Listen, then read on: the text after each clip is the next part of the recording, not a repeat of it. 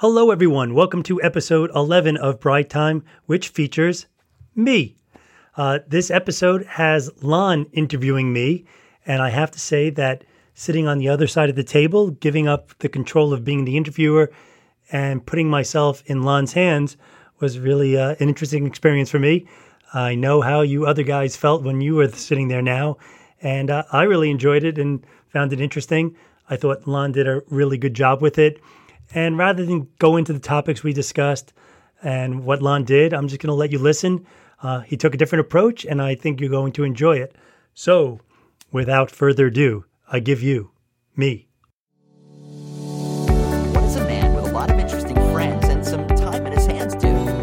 He starts a podcast. Welcome to Bri Time, a sit down with a different person from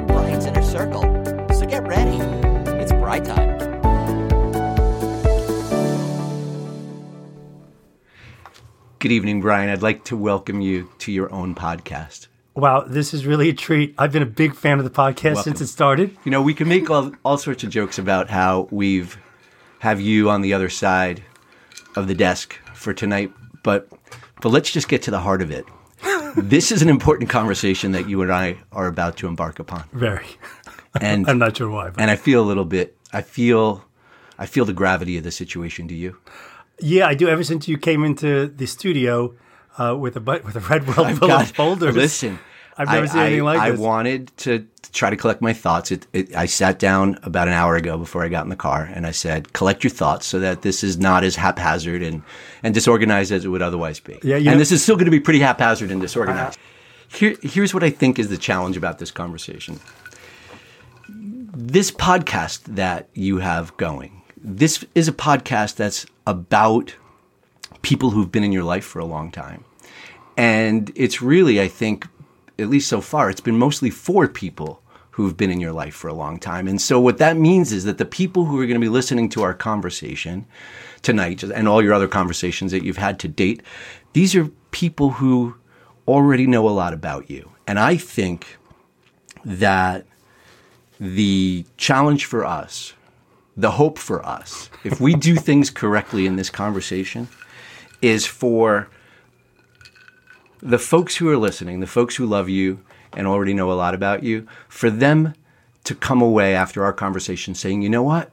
I actually learned something new about Brian Danevsky, who I love and I already knew a lot That- about. Is that- that is that a fair challenge? Is that can we set that as our goal? Well, I mean, I think you've set a, a very high challenge for yourself. It is. because I don't. I don't think there's anything below the surface.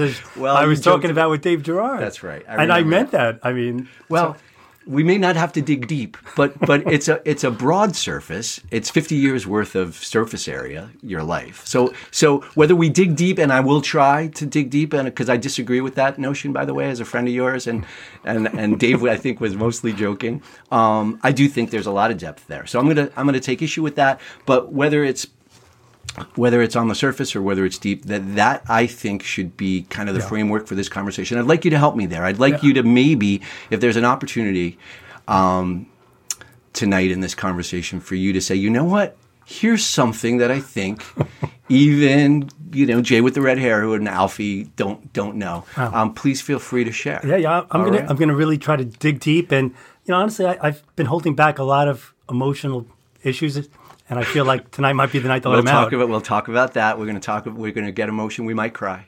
I could use a cr- I could use a good cry. Done a lot of laughing. You might cry. And look, and if got- this I got a lot of tears behind if, my if eyes. we fail, Yeah. if this is just a haphazard mess, then no one will ever know. You don't need to even air this thing. I think it's getting aired no matter You what. hold it back. You, you can it. highly edit it, We, maybe. we, but we'll, we'll see. We could try again. We could do a take two. I, I am in your month. hands, and I am a willing participant. All right, so let let's do this.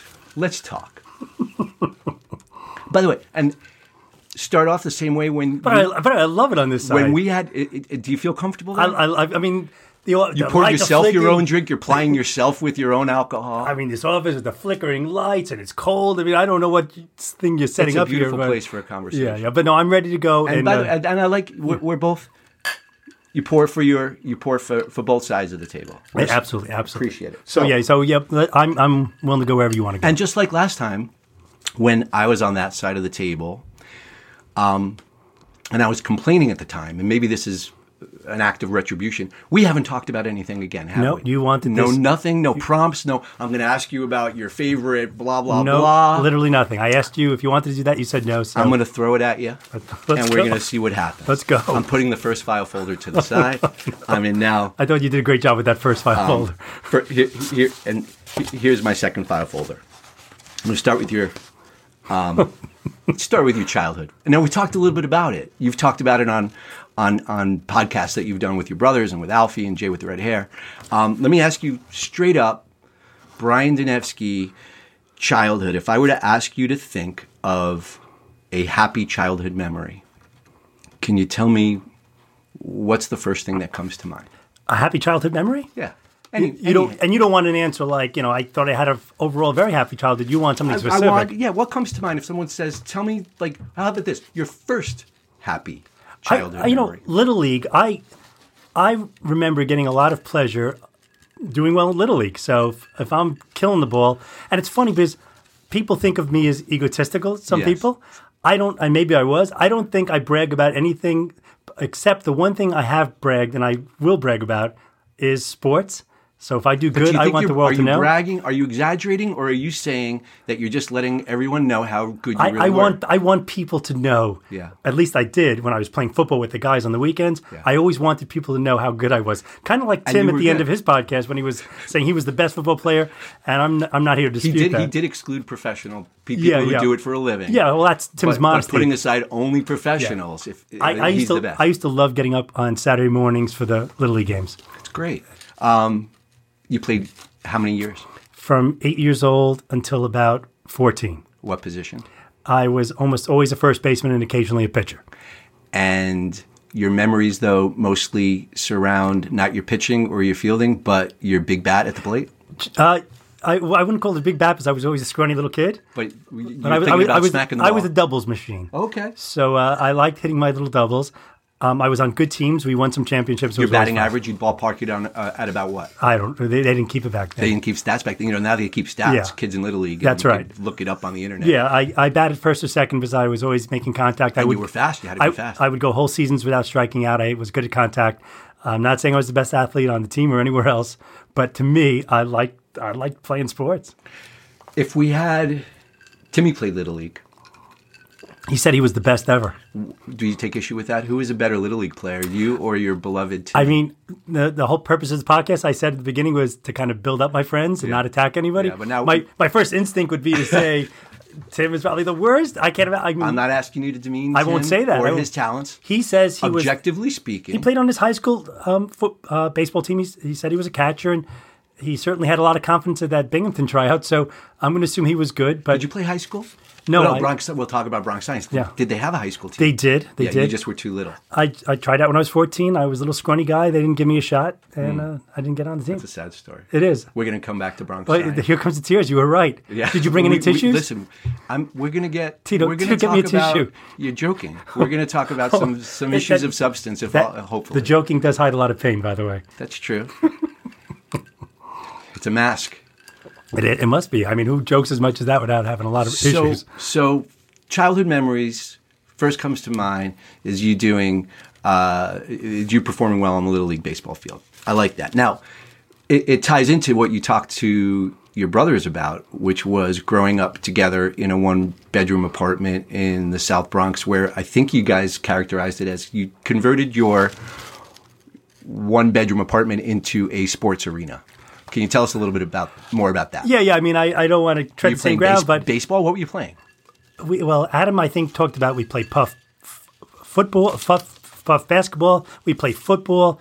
I guess we play rugby because you had beds in a sense, so there's always like rough housing on the bed. Wrestling, um, you know, the, big- the big You sports. guys were doing whatever, whatever sport was available to you. You were doing did. it in the apartment. That's right. Well, my mother would typically go out in the evenings for a couple of hours. Uh, my dad was with your working. dad? No, my dad was usually working In or, the evenings? or, out with his friends. That's interesting. Yeah, and we had the full reign to our house. So you guys would come home after school, Correct. and Mom your, would- your mom would be where? She would make dinner uh, or order it from some local fast food. And then, and then she she would she have dinner with you, or she'd say, "Here's your dinner. I'm going. I'm see you later." she called it going out going out to get coffee. So she had some friends in the building who were neighbors right next door, uh, the Millmans. Yeah. Uh, one of our friends was Scott Millman, who is Adam's age, but we considered him all our friend. And he would, she would go out with Scott's mom for about an hour and a half most evenings. And then you would take that as an opportunity to torture your brothers. Well, I or mean- at least to torture Eric. Well, I thought we cleared that up that Eric, based on Adam's testimony, wasn't really tortured. Well, he viewed wanna- it as let's, torture. let's, let's go to that for a minute. Okay. And then we could talk more yeah, about yeah. it. According to Eric, His notes over there. you tortured him uh, on average five to six times a week over a period of years. Correct. And then, and then you had your brother Adam in, and you asked him if if he could kind of help you set the record straight. Yeah, and and and credit to you, you just let people tell their stories when they're on on your side of the microphone tonight. They get the story. You're not going to challenge them. You want my side? Well, what I want to just first before we get your side is I just want to make sure that we have for the record that when you asked Adam to chime in on Eric's allegations about five to six times a week over an extended period of time of you committing acts of torture. What I think I remember Adam saying is that's not correct. It wasn't quite so frequent. That, that's right. Suggesting that, in fact, torture was going torture on. Torture happened. Yeah. Perhaps it was on average three to four times a Yeah. week over. So, so um, here's the question: um, Would you like now to have this opportunity, this forum, this platform, if you will, to to to address those very very serious allegations and, and tell us how you remember it in terms of. Uh, uh, fighting around with your brothers. Yeah. We, we, we, were you torturing uh, little Eric? Well, you know, let me take a step. I'm happy to answer that question. please. You know, every there's no person alive or ever alive, probably no person who thinks they're doing wrong. Take Hitler for example. Hitler, do you think Hitler thought he was doing wrong? I think Hitler thought the world would be a better place if the Jews were exterminated. Exactly. He thought he was doing the right thing. Nobody intentionally does wrong. Sometimes people do things that are wrong and they kind of know when they're doing it. But for the most part, on the large issues, people think they're doing right even when they're doing evil. So my view is that, and this is how I remember it. I remember we roughhoused and we did things like I, I was the older brother, so I, I was bigger and I could hold him down. And yes, I could spit torch him from time to time. And no, I never intentionally let the spit hit him. I always did try to shoot it up. Yes, was I negligent in letting it go solo that it did happen? Sure, sure. I mean, it wasn't a huge concern. I knew that was a risk. And did he get beat up at times? It was a calculated risk. Did he get beat up at times? Absolutely. But I always viewed it that I was a benevolent dictator. I was a big brother. We never hit in the face, ever. I never punched him with a closed fist anywhere. I mean, so I viewed it as, yeah, you torture your little brother a little, but it was all, you know, it was all within the range and, and spectrum of appropriate big brother Yeah. behavior, as opposed to other big brothers who I knew were doing a lot worse to the younger brothers. Would you look back on your childhood together with your brothers and say I was a good big brother? Is that would that be a fair characterization? You know, that's a good question. Um, no, but, because but not because of the torture and the beatings. I think that was that. were you there? Were you there? If someone else was was looking to torture or beat them, would you step in and and and, and intervene and make sure that that not happen? What is Yeah, it? yeah. I, I defended them several times in times when someone beat them up or Oh, yeah. Well, I- that's good, I- big brother. I would go and be yeah. So th- on that end, I, I think I did my job, and I'll leave that to them to to, to answer. But it, you've struck on you. You've this is like the Oprah moment you're waiting for. I feel I was not a good bro- big brother, and for this reason. So when I was growing up, I remember keeping Adam and Eric. We all played together, but when it came to my own friends, I never wanted them around. They were my little brothers, and Embarrassing. I was well, not embarrassing. I just like for whatever reason I didn't. Maybe I wanted my friends to myself. At even as I sit here, I don't know why I didn't, but I know for a fact I didn't let them kind of come. And some big brothers would bring their younger brothers under their Yeah, wing. little brothers want to tag along. I didn't do that. And um, in fact, Eric and Adam, uh, maybe as a result, they became pretty good friends. Uh, they lived together after college for a while. They developed a really strong friendship. I'm close to my brothers, but I don't have the relationship they have with, with each other. And I believe that I missed a really good opportunity of being a good brother, a big brother, by bringing them in in a way that I didn't do. Well, so I, I. I actually regret that. Well, maybe you gave them a gift in some way, in that they now have a bond that maybe they wouldn't otherwise have had had you let them tag along and they didn't have Yeah, that those, common those two deserve each other. Absolutely. I'm with you. Good. Well, if they have a tight, That's a gift to if, each if other. they have a tight relationship, I mean, that that could be, you know, it's you, who knows how things would have happened if you would have let them tag. And by the way, let me say this: I think it is absolutely typical that the big sibling not want the the younger ones to be hanging out and tagging along with their Yeah. friends. I mean, I I would have I I wanted none of that with my sisters. Well, well, well, it's funny you say. I mean, I, I, I think that may be true in many cases, but you do see the the occasional big brother who does the uh, goes the other way and takes that younger brother under the wing. And I think my brothers looked up to me back then, so it makes it even worse. So they kind of elevated me, and I could, have, you know, th- that's a nice thing to be in that position and to not then take them along and and treat them the way I I, I think I should have. you feel some regret now. I do feel some regret, and I don't feel regret about too much stuff. When did you start feeling regret about that? Is this as is this as uh, old as uh, twenty years ago? Seeing them living like- together, yeah, It's been a long time. Probably, yeah, it's a probably good guess. I don't Have you when. ever had a conversation with either of them where we talked about this? Like, you know, wish I would have. You know, you're a kid. You can't really fault yourself for for for, for acting a little jerky when you're. Well, you we're, we're talking about you being what 12, 13, 14 years old yourself. Correct. Um, so you got to cut yourself some slack. Everybody's still formative and and and not who they would hope to be yet because they're they're not really a, a person fully yet. But have you ever had a chance to talk to either of them and say, you know what, um, I feel I feel some regret about that. No, but I'm glad we're doing this now. Adam, Eric, Is that right? You guys haven't had I, that. I want to tell you right now, I'm really sorry. I feel like we should have them here and we should hug. I think maybe pod- not cry yet, these, but these we could kind hug. these kind of really personal things should be. I shouldn't do it in person. I should tell them right now. I'm sorry, right? Let's tell 'em. I I'm, think I'm, I'm sorry, guys, Yeah. from the bottom of my heart. All right. I think that was you know. I try to be a pretty good big brother now. I'm sure you are. Yeah, listen, I've- I've learned from my mistakes. I'll tell you this: I don't know what you are as a brother, but uh, I I have a sense of how you are as um as as, as a son and as as a parent. Um, and I'm not blowing smoke here. Uh, I think I like this. This I think you uh, said a that's this lot. podcast is for, this I think Admiration I, I Society. have a lot of that. We're going to talk about that. I have some issues with you, but mostly I have a lot of I admiration. Let's hear. stay with childhood for a second because I Okay. got a, a bunch of file folders we're going to need to march through. Oh, no. How we- um, childhood. How did you spend your? How'd you spend your summers? we um, starting at when I was two or three years old, we went to the Catskills to that bungalow colony that got referenced in some of the past podcasts. Yeah, I so every year for Every- like every- many t- years. until I was about fifteen. really? Yes, Did they have a swimming pool there? yes. So You don't so- know anything about bungalow colony? Oh, life? well, I, I do they always? Is that like de facto rule that a bungalow colony has a pool? Well, they, I don't- I don't know much. I've well, never I mean, In, in the 70s, 60s, 70s, and then at the beginning of the 80s until they kind of went away, there were these bungalow colonies up in the Catskill Mountains. that much I know. Waller and- used to go to. And people, you know, you, everyone had their own, right? And it was typically Jewish families and Italian families that would go there. Um, they were not expensive trips. You can rent the bungalow for like $2,000 for the summer. And it was a cheap way to get out of the city, Get fresh air. get fresh air, and, you know, have, you know, what seemed like, you know, would pale in comparison to the sleepaway camps you probably send Sure. your daughters to. But for us, you know, it was getting out of the Bronx. it was a big deal. So you would go. So you would swim.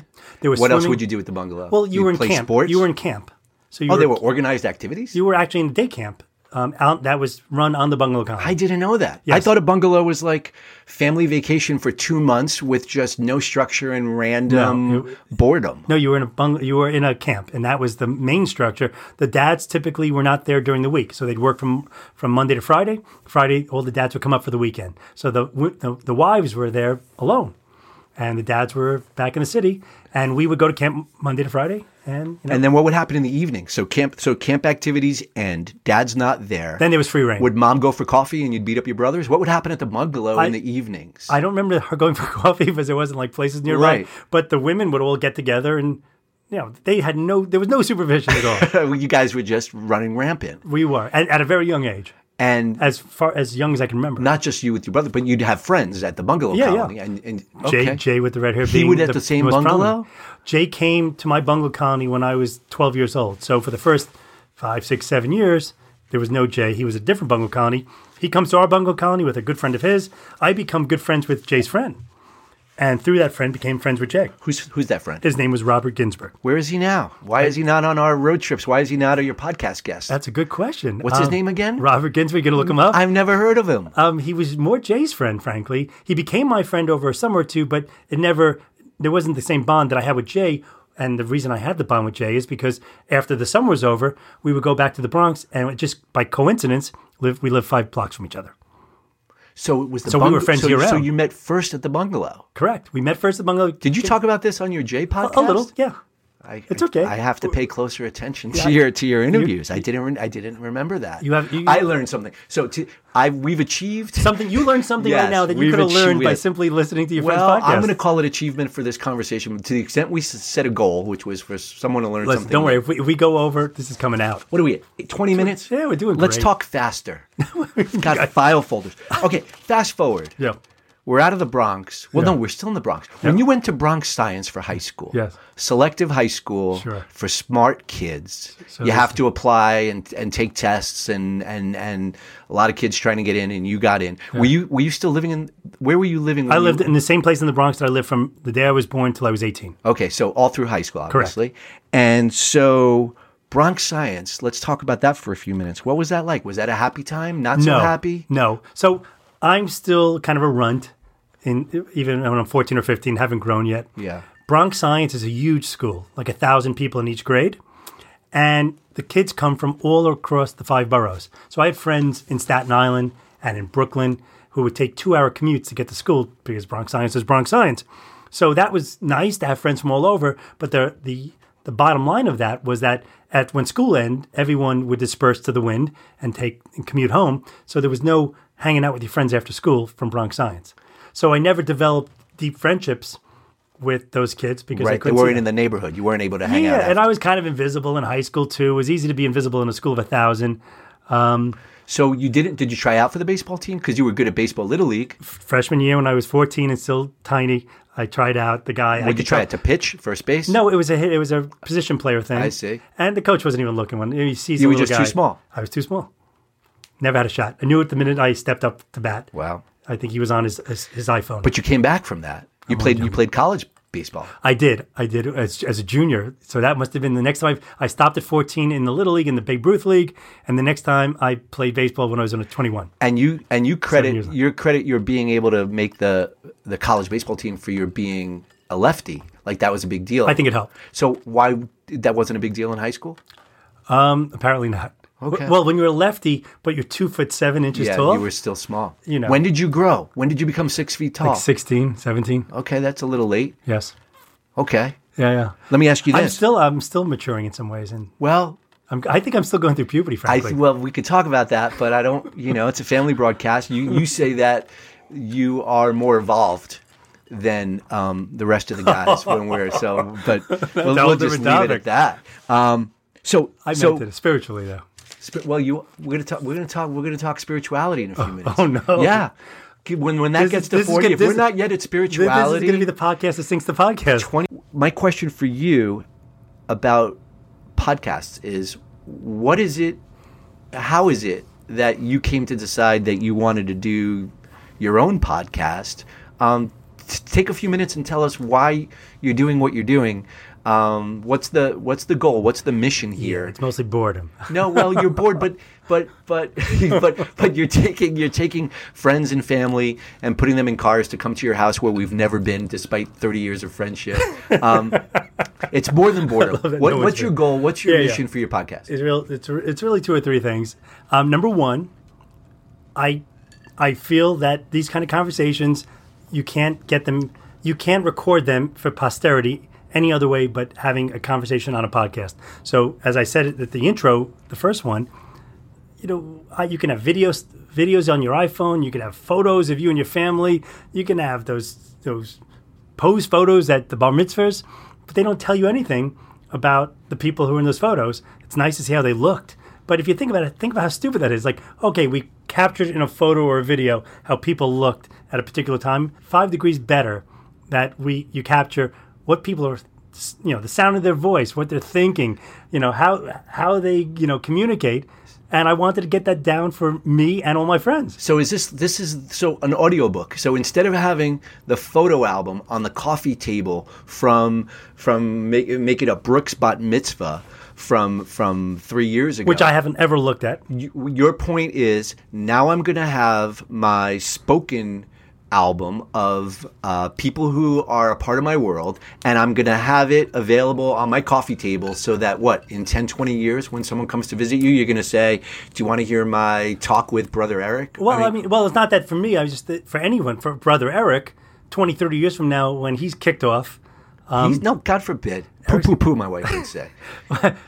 He's 60, 70, 80, 60, 90 70 years. We're going to talk about death, by the way. Okay. We've got a lot to talk 70 about. years Yeah. later, Yeah. when when he gets his kids it's are for going to his have him. kids to have it, Of course. so that his kids can I don't be listen to reminded. Eric 70 years from so, now. So his kids will I'm now not- have a, a a spoken record of the fact that their beloved father was tortured five to six times a Yes. week by yes. their uncle for Steve, years on end. I'm not the first person who did this. Steven Spielberg did this Shoah Oh, yeah, project. for the Holocaust, He yeah. interviewed just like I'm. That's I was right. doing. He interviewed We Holocaust survivors who really were tortured. But that Eric. was- those are people who were tortured. They were, but that was Not me. to create a record. See, this is the irony.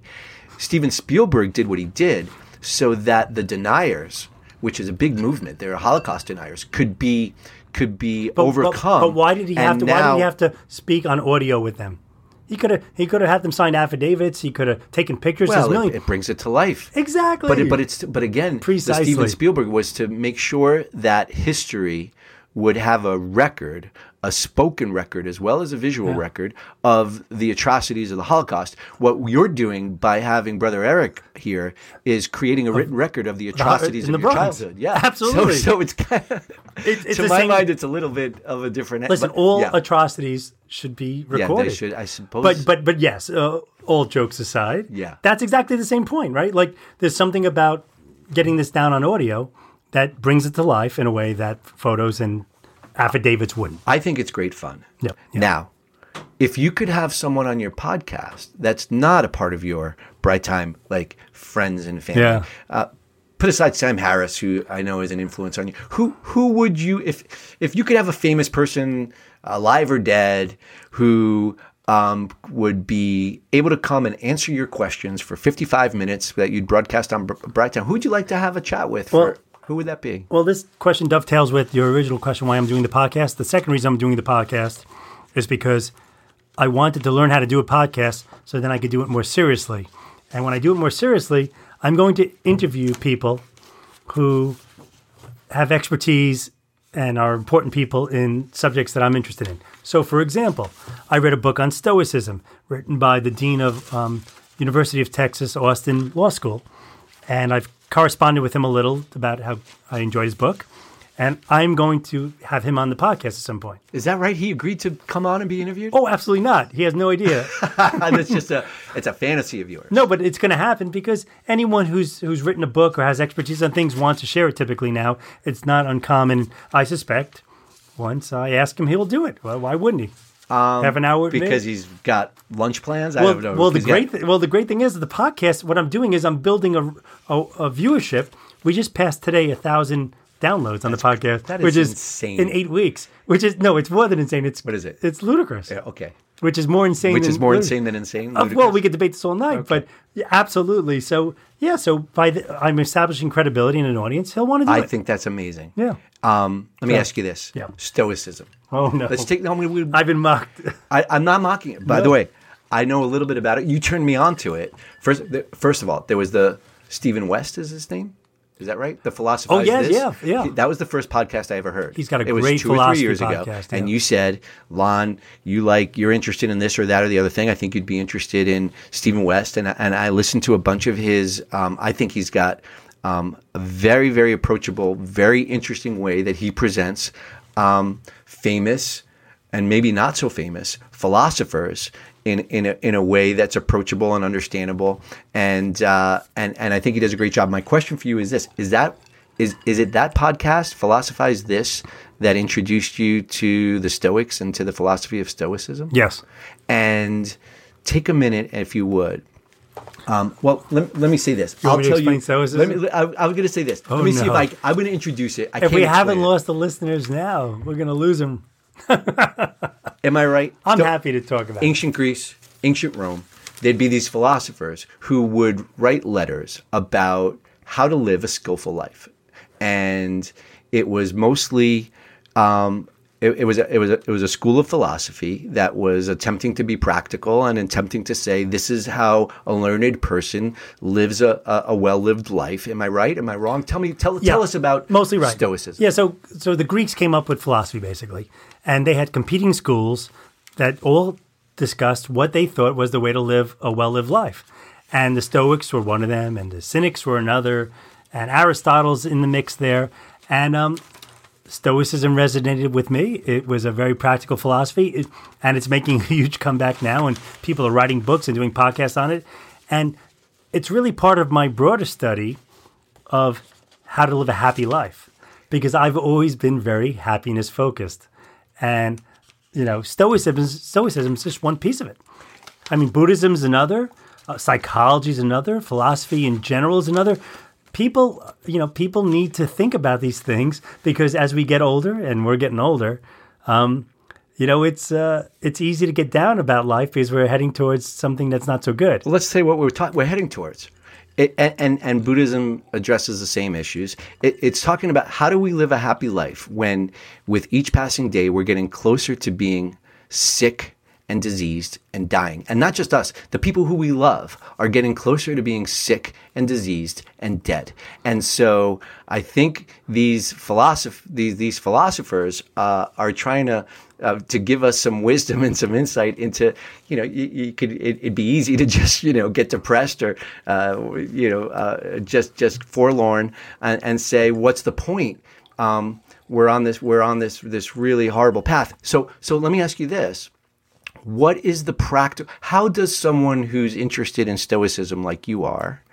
Um, how do you practice the philosophy of Stoicism so that we can more skillfully be happy and and and, and not be you know um, overcome by the difficulties of Yeah, life? yeah, it's a tough question to answer without getting into a lot of depth on what Stoicism is, which, knowing my friends and family, We're is a- interested to know. Is a, is a big Inquiring mis- minds want to know. mistake. Give us the two minute version. What? Do how does it? What would you do tomorrow if you were faced with a big challenge and you said, you know what? I've I've read Seneca. I've read uh, Aurelius. I've, I've I've read Epictetus. Um, this is what I'm going to do faced with this Yeah. challenge. So, so the Stoics, one of their main principles is to determine what's in your control and what's not in your control. And what's not in your control, you shouldn't care about, which is the most obvious point, right? Right. So you got to break down real quickly what's in your control, and the only thing that's in your control really is your is your actions and your judgments. So if you judge death to be a bad thing, as most Americans do, you're going to be very unhappy as you approach death. Well, come on. Everybody approaches. Everybody views death as a as a bad thing. I, I think that's a lot to ask for. No, well, well, maybe it is for the beginning Stoic, but the reality is, once you internalize the fact that we're all going to die, It's part of life. it's it's an absolute natural part of life. Um, you're gonna there's there's a better way than to go through life as you get older and start worrying about dying, which is what most people do. So what's the better way?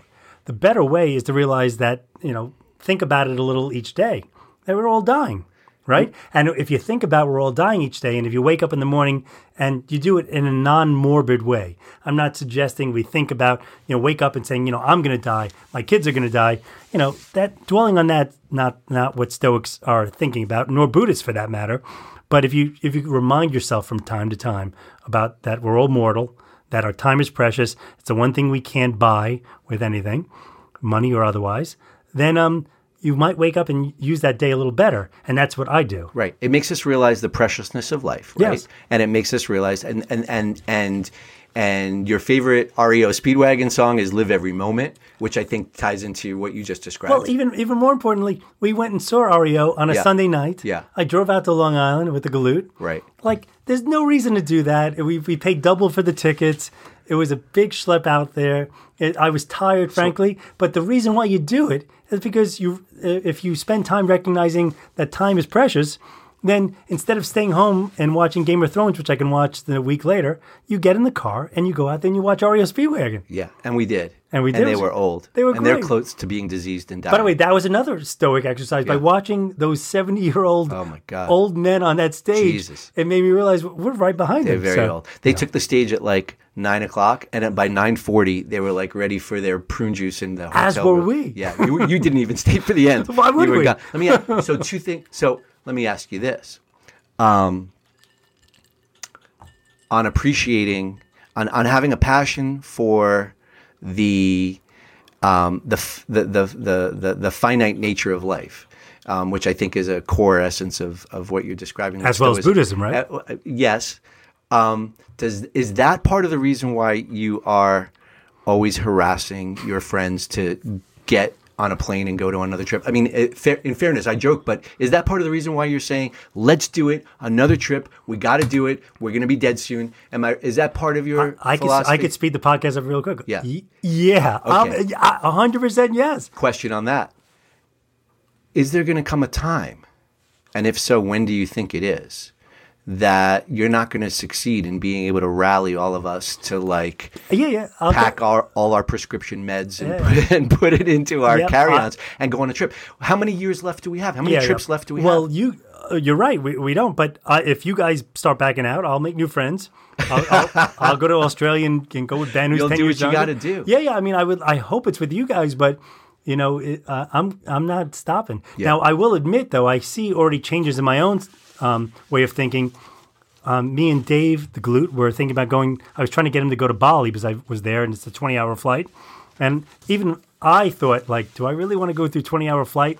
Um, 20 years ago, I would never think twice about it. So, yes, there are concessions to age, but no, I will go out every weekend on any trip, anytime anyone wants. Obviously, I don't want to be gone too much from my own family, but um, it never seems to happen too way, much. is that obvious? Because to some of us, it's not. It, It- it's okay. not hitting us on the Well, head. well, think the notion that you don't want to be too Well, far away well, from think, you. think about it. Think about it. It seems like I want to go away from my family every weekend, but it takes that kind of attitude to get you guys to go away once every two months. So in reality, I'm not away from them that often. Yeah, you do the math. You're quantitative about I it. would not go away every weekend and leave my family. No. I like being around them. The kids are going to college soon, and Days are numbered. yeah, yeah, you taught me that. Like By the way, kids are going away. congratulations. I don't want to dwell on it. I want Yes. to be respectful of Yes. privacy. But uh, Jacob, Oh, uh, so uh, yeah, uh, Jacob's going. Did you want to talk about any of that? Did Well, he say that he made he- a decision? He, Jacob the kid is- was unbelievably successful, off the charts successful uh, high school student. What do you want to say about? so Jacob is currently at Yale for the admitted students weekend, and he's choosing. He's narrowed his choices down between Yale and Duke. Um, Duke is offered him a full three hundred thousand dollars scholarship. three hundred thousand dollars? Yeah, yeah. among and friends. um, and he hasn't decided yet. Um, and I've told him, to the chagrin of most of my friends, that I don't want him to take into account money, um, and the fact that he would save me only basically half a million dollars of earning power if he money. went to Duke. I want him to go where he's going to be happy. Um, uh, and he'll make his decision in the next couple of days. But either one's going to be a good one. And if it's Yale, that's fine. I'm, the bottom line is another philosophy of mine. I've never made a decision based on money, and a lot. I get mocked a lot for that because some of them. Sometimes I've made the, what would appear to be the wrong decision, but I don't. I'm not motiv- motivated by money. I'm not going to be motivated um, by money now. And if Jacob feels he's going to be happier at Yale, I hope he goes there. Well, congratulations to Jacob. I agree 100%. Whichever place he chooses, it's amazing. Okay, Can we talk about our college for a second? I hope so. We're going to go. We've got eight minutes. No, no, we're going to go well past an hour, and then we'll we'll, we'll dig down. We won't go much past it. okay. I'm going to move fast. What you want to talk about? What college? We went to college together. Wait, what are we talking about? It's been about? mentioned. When did we go to college me- I'm going to skip all the like, you know, because because you've talked about it with with with everybody. fraternity, Oh, we had a fraternity, parties, this, we and the drank a parties, and the drink. lot. Let me ask you this: Yes, sir. Is there if if you had the opportunity today to go back to back in time and to do something differently um, in college than what we actually than what you actually did in college um, would you do something differently and if so Oh, what abso- would it be a- absolutely. That's Tell a great. us- that's tell- a great tell- question. tell us what it is I generally went out five or six times a week. As often as you tortured Eric, is what Yes, saying. Yes. in Binghamton, I I I, um, I felt from coming from Bronx Science where I didn't have a lot of fun. I need to, had a lot of catching up to do, and um, I would instead of going out five or six times a week, though, I would have gone out six or seven times a week. and that so that that's the big difference. You would Actually- the, the actually, one night a week That, where, that's where a, you- that's a jokey oh. answer, but here's the serious answer. yeah. I would have enjoyed learning about the humanities when I was in college in a way that I'm learning in the last few years through podcasts and my own studies and reading. So you so I wasted I wasted the academic side no, of college. but let me challenge that for a second because we talk about how oh, I definitely did. Well, we talk about that. We talk about. I'm not going to challenge that you, we wasted time. Although I will. We could challenge that too because time spent sitting around playing foosball with with Timmy or going to the OP with Brian or whatever it is that we did. I mean, that don't was that right now. was valuable in its own way. But Yeah. here's why I'll challenge it because I say to you sometimes, um, and I want to talk about this in a minute. I, I say to you sometimes, look, I get frustrated that there's things that I feel that I've learned in recent years that I'd like to share um, with my kids. And who and, and my oldest is college age, and I say, "This is something you want to pour me alcohol." I do. I, I You were trying to do it on the slide. I'm trying to be gonna a host again, but, uh, a lot of alcohol is being consumed. Um, so no, I'll just get. So I say, I say, I'd like to impart to my 18 year old daughter things that I think are important now that I'm 50, and and you remind me, and you say, that's stop it. There's what you think is important at 50. 18 year olds don't think is important. So I come back to your statements Ah, I from a minute ago. going. You think philosophy and stoicism and, and, and the humanities is is absolutely fascinating now. Put that back into the body and mind of any 19 year old. Well, not any, because there are humanities majors and philosophy majors, but I say put it back into your mind, and you'd be a- approximately as interested in it um, if you went back in time as you were in real time. yeah, I, I disagree. Okay. So I, I like to think I'm an influence on Jacob, and I've discussed this with him. And yes, he's in a different plane than I am, but you know, he's a science guy, and you know, computers and math. Well, he's frankly anything. He can. His his writing is better than mine, but no, you don't have to be 18 and so stupid that you don't can't appreciate the classics.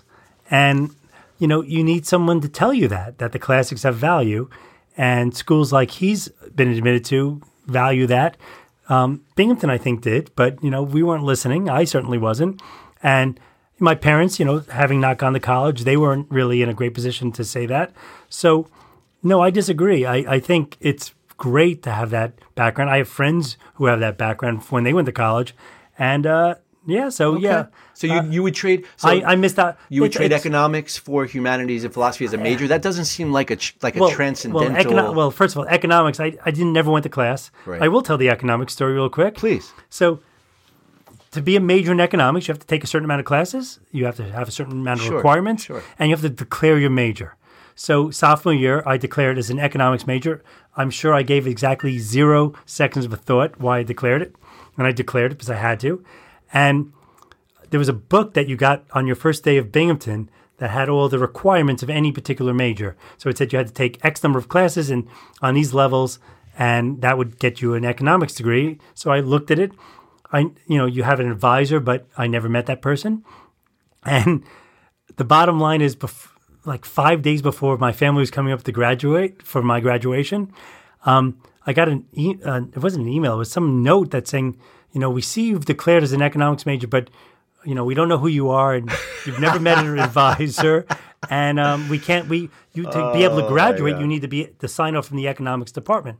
So, I all I had been doing is following that book that I got the first day that said you take these classes. Yeah. So I go into the economics department, which I had never entered before. It was in one of the towers at Binghamton, and there were two old ladies sitting there. And by the way, they might have been like forty.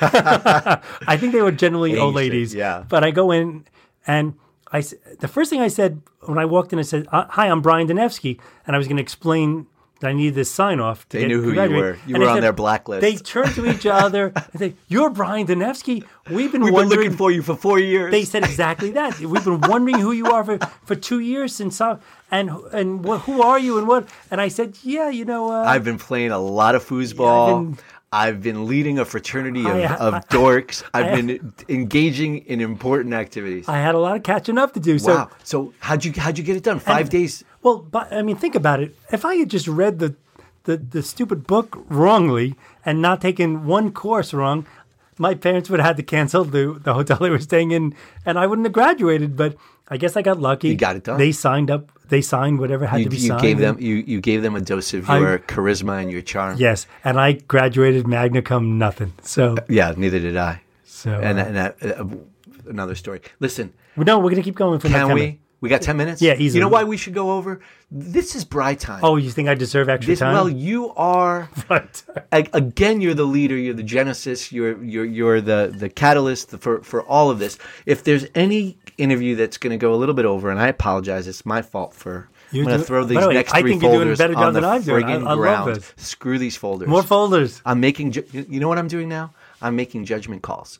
I'm saying this. This isn't By the way, by the way, you're doing the same thing I did. Watch me do this. But I've I forgot so many of the great stories of my friends. You're doing a great job. See that? You're crumpling It's up not stuff. worthy. Okay, Yeah, make some jokes. Take a second. I can sing for the crowd while you're. The, we talked so far your childhood. We talked about Bronx science. There's a lot we of talked, tears We talked about a lot of crying. college. Yes. and we talked about your podcast. Let's talk, but we took things a little bit out of order in terms of chronology That's okay. because let's go. We, we're now we're going to skip law school and just go straight Good. to your.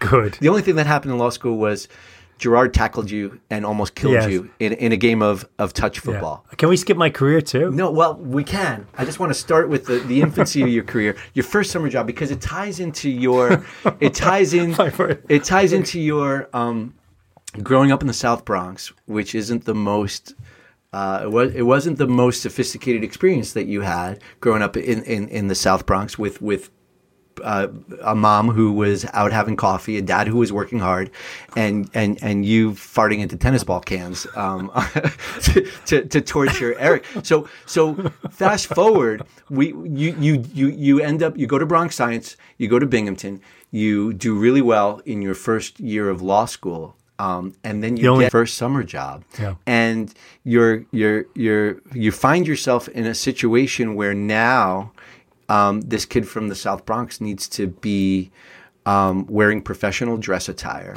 and going to go going to meals with sophisticated colleagues. Um, and there were a couple missteps or, or, or awkward moments along the way. Do you, do you know what I'm referring to? I, I do. I do. So, so tell us about the, the, the dress attire. I, I think um, the Galoot referred to this as make sure Alon talks to you about your caveman years. yeah, he gave me some insight there. Yeah, talk, so- let's talk about that. Yeah, so uh, I was a summer associate. And, and all the other 16 summer associates were all from Harvard and Yale and all those fancy law schools, and I was from Hofstra. And um, we show up, and I make some friends. And one guy, this guy Len, good guy, and um, he, he we're in the library of of the law firm, we're researching, do whatever fir- summer associates do, and he looks at me, he's like, "Dude, you got nice shirt you got you're wearing. You have to wear a t-shirt under your dress shirt. It's summertime. I could see your nipples It's and summer- your, your your body. It's summertime. It's like 98 degrees without the humidity. no one told me you would. Why would I wear an extra shirt when it's 90 degrees? See, that's what a kid from the South Bronx who who's smart would say, who's, Yeah. who's never actually worn a suit before. Yeah, but you're supposed to wear a t-shirt You're under. supposed to- yeah. and- especially in the summertime. And I had millions of those stories. I mean, even in Bronx Science, I had them. I mean, before Bronx Science, I had a Bronx accent that I kind of chiseled away at as I as I got older. Oh, Dave wants. I have to just tell you without even being asked. Dave Yeah. wants me to talk about the story.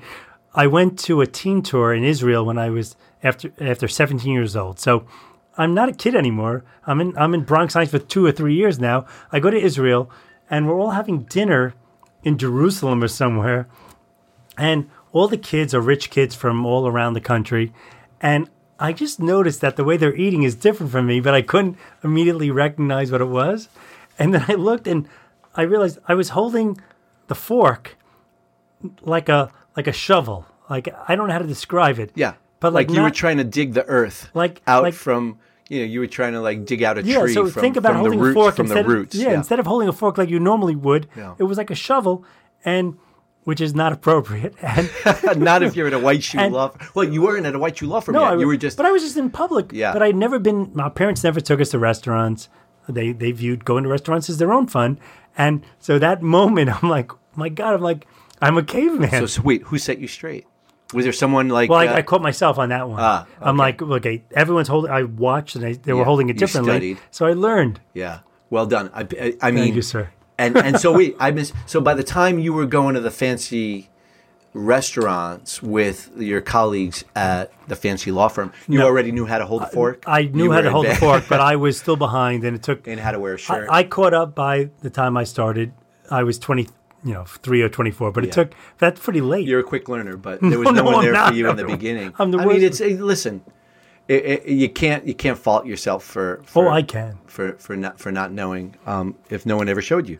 That's Um, So I've got we're we're at a minute and four minutes. Let- I, I'm gonna I'll go another an hour. hour. Four. I've got like it's my what I think is like five or six minutes of rapid questions. Um, but but before we go there, I want to talk about something that that weighs on my mind. I'm a little scared. It's now. a little bit about me Oh, for a second. Here, let me just, I'm going to throw this out there. I'm going to try to make it quick.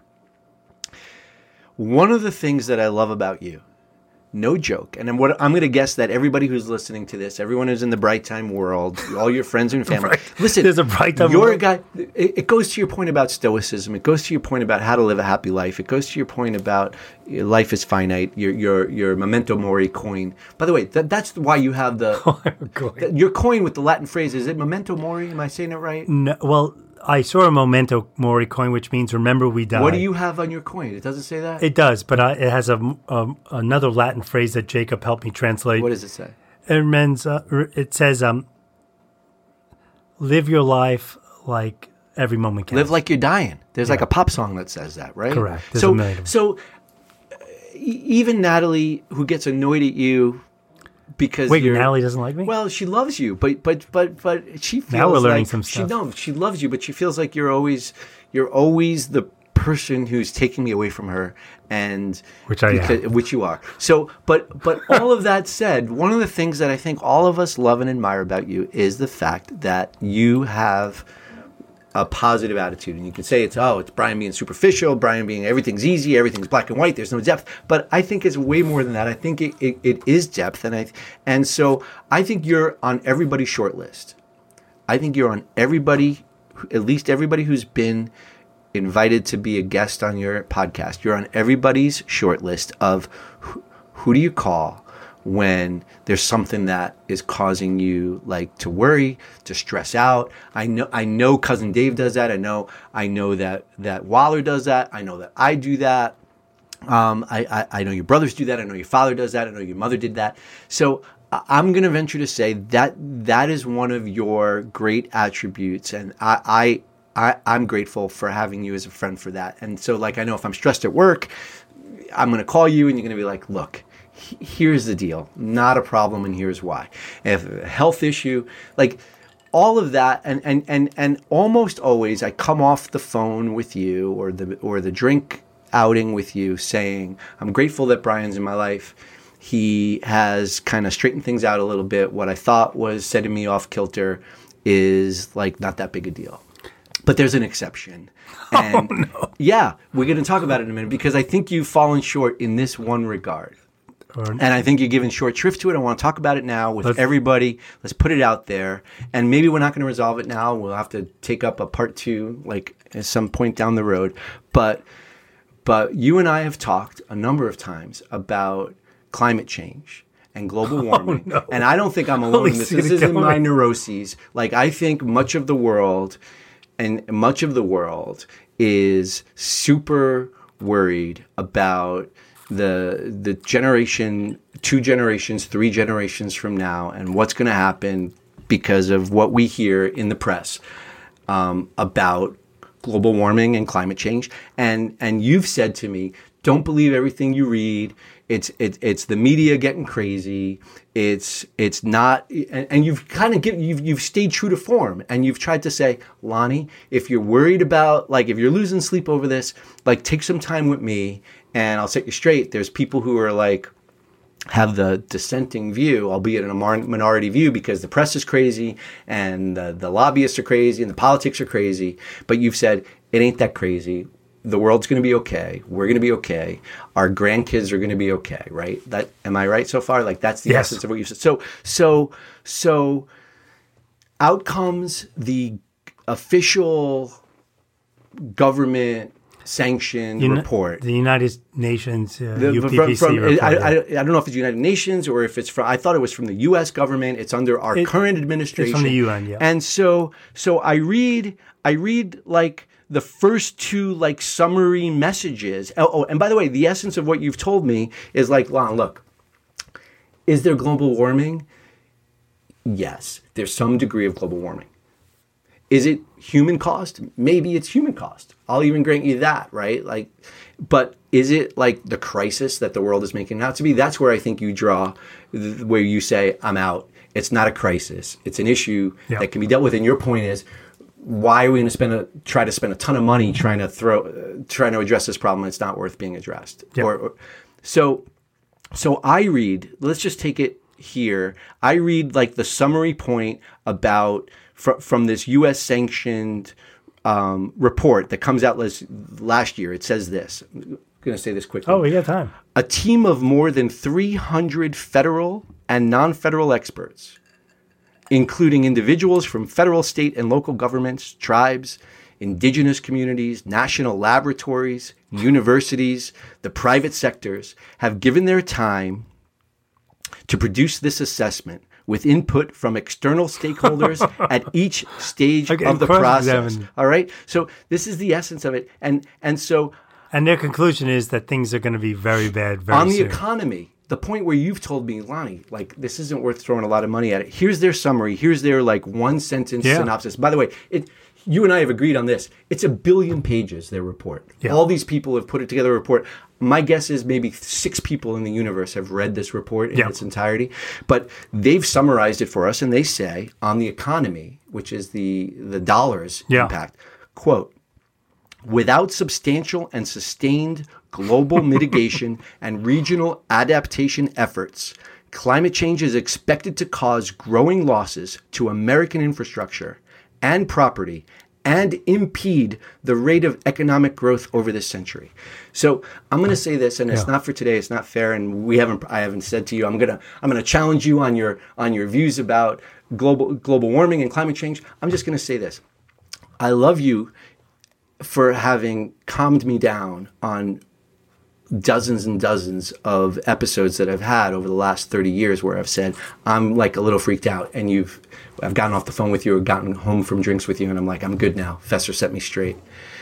I'm still freaking out about global climate change. I mean, you and I need to spend some more time together. Yeah. I'm going to invite you now to say, here's my summary statement on this, and we'll talk about it again later, or we could just simply talk about it again later. Um, but uh, but I'm worried, and and and you're great, but but I'm still worried All right. It's all going to be okay. because Because um, the report you're referencing, I'm going to really boil it down. The report you're referencing says that in 2100, 2100, which is another, you know, 80 years from now, climate change, if it's as bad as expected, will be a $500 billion problem.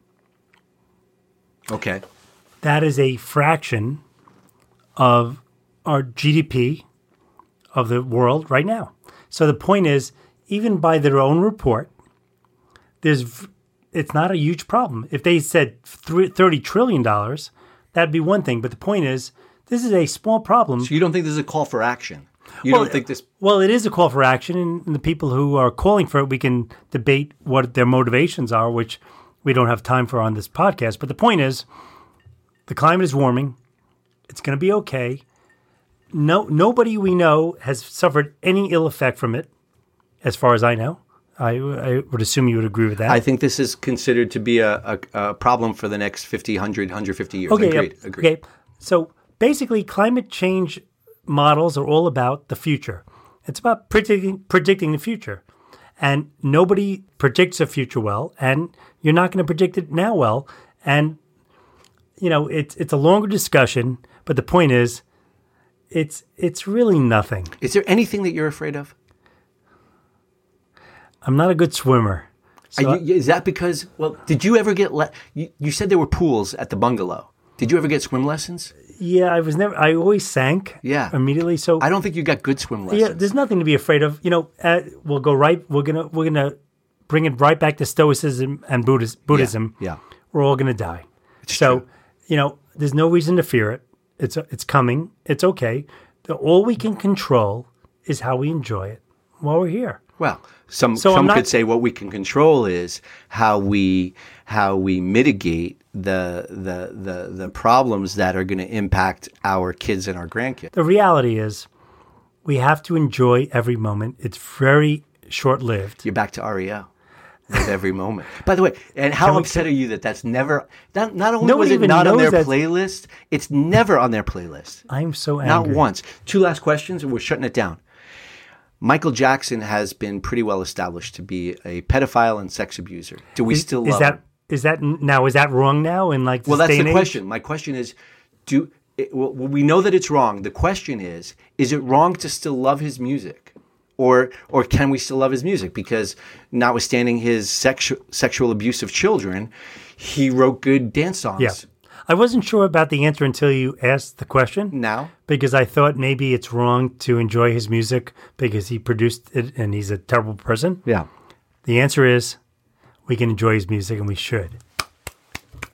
you know, he wrote a lot of good music. I, I because you because of that. I'm glad you gave that answer because I wasn't sure myself, and and I and I, Did you- did I convince typically you? well, I typically uh, follow your advice. Um, I think I think I can draw a distinction between him as a person. I could draw a distinction between myself giving him money if he was on tour, if he was alive and touring. I might say I'm not going to give the guy a hundred dollars. Yeah.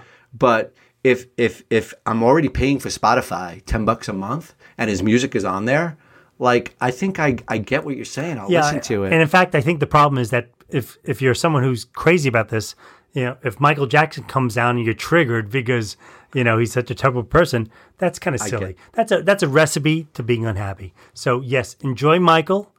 The best song ever written was "Don't Stop Till You Get Enough." Such a good song. The best song ever. Every time that comes on, It makes how I'm can you not be happy when that song? It's like the Stoics. If the Stoic, if if Marcus Aurelius was alive today, what he would advise people in terms of how to live a happy life, he'd say, "Listen to Don't Stop Till You Get Enough." and and I do every night. Last two questions, and we're shutting it down. Wait, two more. I love it. Last two questions, and Two we're more. shutting it down. Let's do it. you're the guy who plans all our road trips. What's on your bucket list? Where are we going to go that we haven't gone that you are most excited to take us all? I'm not excited about the place we're going, but we're going to Austin, Texas for your 50th. You're not excited about that? Where do you? Where should we go instead? Bali. All right, go to Bali. Tell tell tell everybody to take twelve thousand dollars to go for four days to Bali. What's wrong with you? We can't do we can't do that. I want to go. I want to go somewhere good, but but by Uh, Bali's on your, Bali's on your bucket list. That's your answer. no, I'll go anywhere. But I just more more is better. But uh, well, we will have a great time in Austin, and um, for Adam, my brother's 50th, we're looking to go to Miami. Miami. Now I, mean, that I, I laugh because That's exotic. Because exactly because it's silly, but you know we got to get all the guys I want to go. go, but I, so- I I had I had work. Last question. yeah. do you think we accomplished what we set out to do here, which is to to to leave your bright time listening audience having learned something, at least one thing new about their the common denominator here, which is that we all love you. Do you think we? Do you think fo- I- most I- folks have learned something? Maybe a little. I wanted to be funnier. I wanted. Yeah, I everyone, know. I I, took- just want people to think I'm funny I'll and like a great guy. for that. I so could like, have told funny foosball stories. Yeah, like, but so I, I- took you to Stoic. Professor, thank you for the privilege by of way- having this conversation with you. I know- It's been great. yeah, and by the way, you did a great job. I, Well, I think we'll you. I, people are going to want Time more of you, and. I'm going to feel like we'll, we'll, we'll have to see. I- no one wants It's been a great honor. Lon, Cheers. Peace out.